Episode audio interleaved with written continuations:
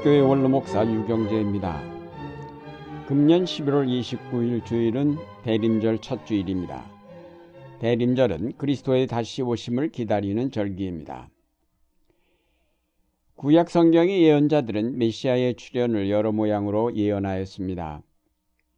오늘 본문으로 삼은 예레미야서 33장에는 한 의로운 가지를 다윗에게서 도단하게 할 것이라고 하였습니다. 여기서 가지로 번역된 히브리어는 세마흐로 싹으로도 번역이 되었습니다. 이 말은 본래 아들 혹은 자손을 뜻하는 용어로 사용이 되었는데 구약에서 이 단어가 주로 메시아의 예언과 관련되어 쓰였습니다. 구약 성경은 특히 이스라엘 민족의 역사를 나무, 주로 포도나무로 비유하여 극상품의 포도나무를 심었는데 들포도를 맺음으로 뽑히어 버렸다고 하였습니다. 사실상 이스라엘 왕국의 역사는 바벨론에 의해 점령당함으로 끝장이 났습니다. 큰 나무가 잘려진 것과 같습니다. 이제 그루터기만 남은 것입니다. 그런데 거기에 새로운 싹이 돋아난다는 것입니다. 그 가지가 나타나면 세상에 공평과 정의가 실현된다고 하였습니다. 이 비유는 중요한 몇 가지 의미를 포함하고 있습니다. 첫째로 이 비유가 나타내고 있는 것은 이스라엘의 심판입니다. 새로운 싹이 난다는 것은 먼저 나무가 찍혀버렸음을 뜻합니다. 하나님의 선민으로 선택된 이스라엘이 그 율법을 제대로 지키지 못하므로 결국 하나님의 구원 역사를 감당할 수 없게 되어 잘려나갈 수밖에 없음을 뜻합니다. 그것은 여러 예언자들이 한결같이 외친 말씀들입니다. 지금의 왕국인 이스라엘에는 희망이 없다는 것입니다. 하나님의 율법을 지키지 않은 이 민족을 통해서는 하나님의 의와 공평이 실현될 수 없다는 것입니다. 그러므로 찍어 불에 던질 수밖에 없다는 것입니다. 예수님도 율법정교인 유대교에 대해서 사용 선고를 내리신 바 있습니다.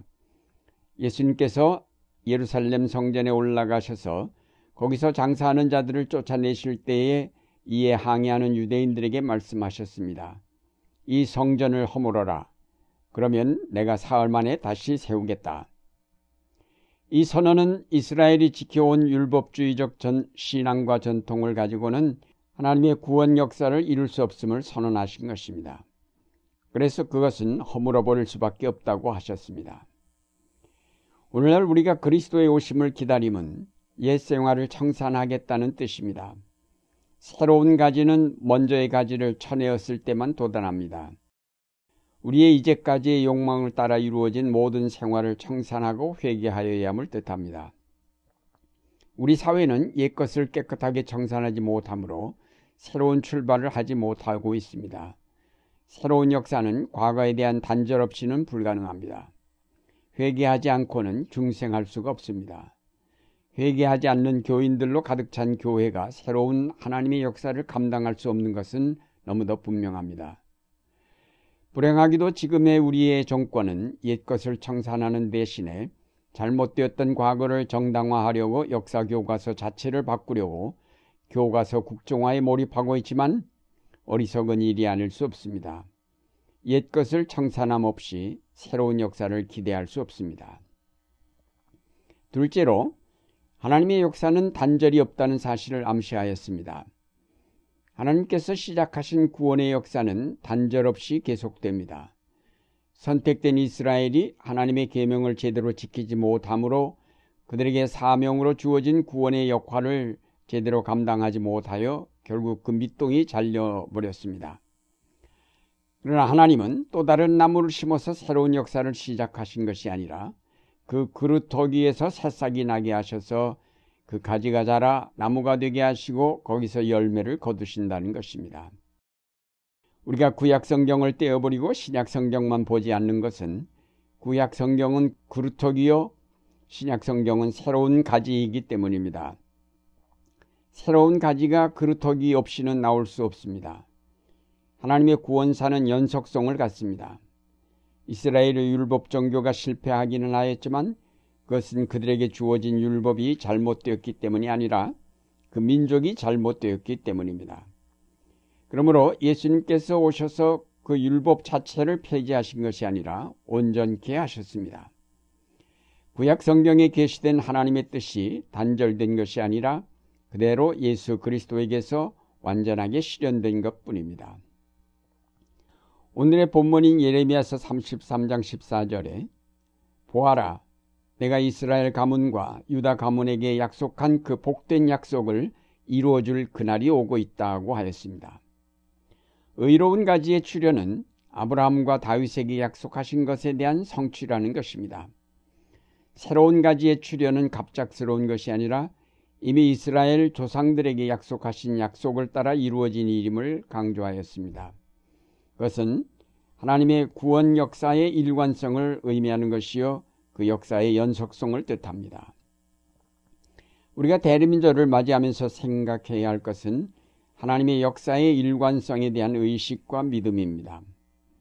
특히 우리나라처럼 정치적 변화가 많은 땅에서는 더욱 하나님의 역사에 대한 분명한 의식을 가져야 할 것입니다. 상황이 변함에 따라 이랬다 저랬다 하는 흔들리는 갈대처럼 되지 않으려면 분명한 역사 의식이 필요합니다. 하나님의 일관된 구원사에 대한 의식이 없는 사람들이 시대의 변화에 따라 수없이 변절합니다. 일본 강점기에 친일하던 사람들이 해방 후 정치적 지형을 따라 수없는 변절을 거듭하면서 오늘날까지 세력화되어 우리의 역사를 혼돈스럽게 만들고 있습니다. 바른 의식을 가져야 할 목사들조차도 그 시대를 분별하지 못하고 거짓 예언자들처럼 정권에 아부하고 하나님의 말씀을 바르게 전하지 못하는 것을 볼 때에 비애를 느끼지 않을 수 없습니다. 우리가 한결같은 신념과 역사의식을 가진 지도자를 갖지 못한 것이 이 시대의 참으로 큰 불행이 아닐 수 없습니다. 이제 우리는 하나님의 일관된 역사에 대한 의식을 분명하게 지니므로 쉽사리 이리저리 흔들리지 아니하고 이 역사의 미래를 직시하는 그리스도인들이 되어야 하겠습니다. 끝으로 새로 돋아나는 의로운 가지는 공평과 정의를 완전하게 실현시킬 하나님이 보내신 메시아임을 뜻합니다. 이것은 이스라엘 왕국의 왕들과 대조되는 새로운 왕임을 뜻합니다. 잘려나간 그릇토기에서 돋아나는 새로운 가지는 의로운 가지라고 명칭이 붙었습니다. 그것은 이제까지의 왕들과 달리 하나님께로부터 나오는 왕임을 뜻합니다. 그는 처음부터 의로운 자로 태어났습니다. 그의 본성이 의롭기 때문에 그의 통치가 공평과 정의로 이루어지지 않을 수 없습니다. 사람들은 실패하지만 하나님께로부터 오신 메시아는 결코 실패할 수 없음을 뜻합니다.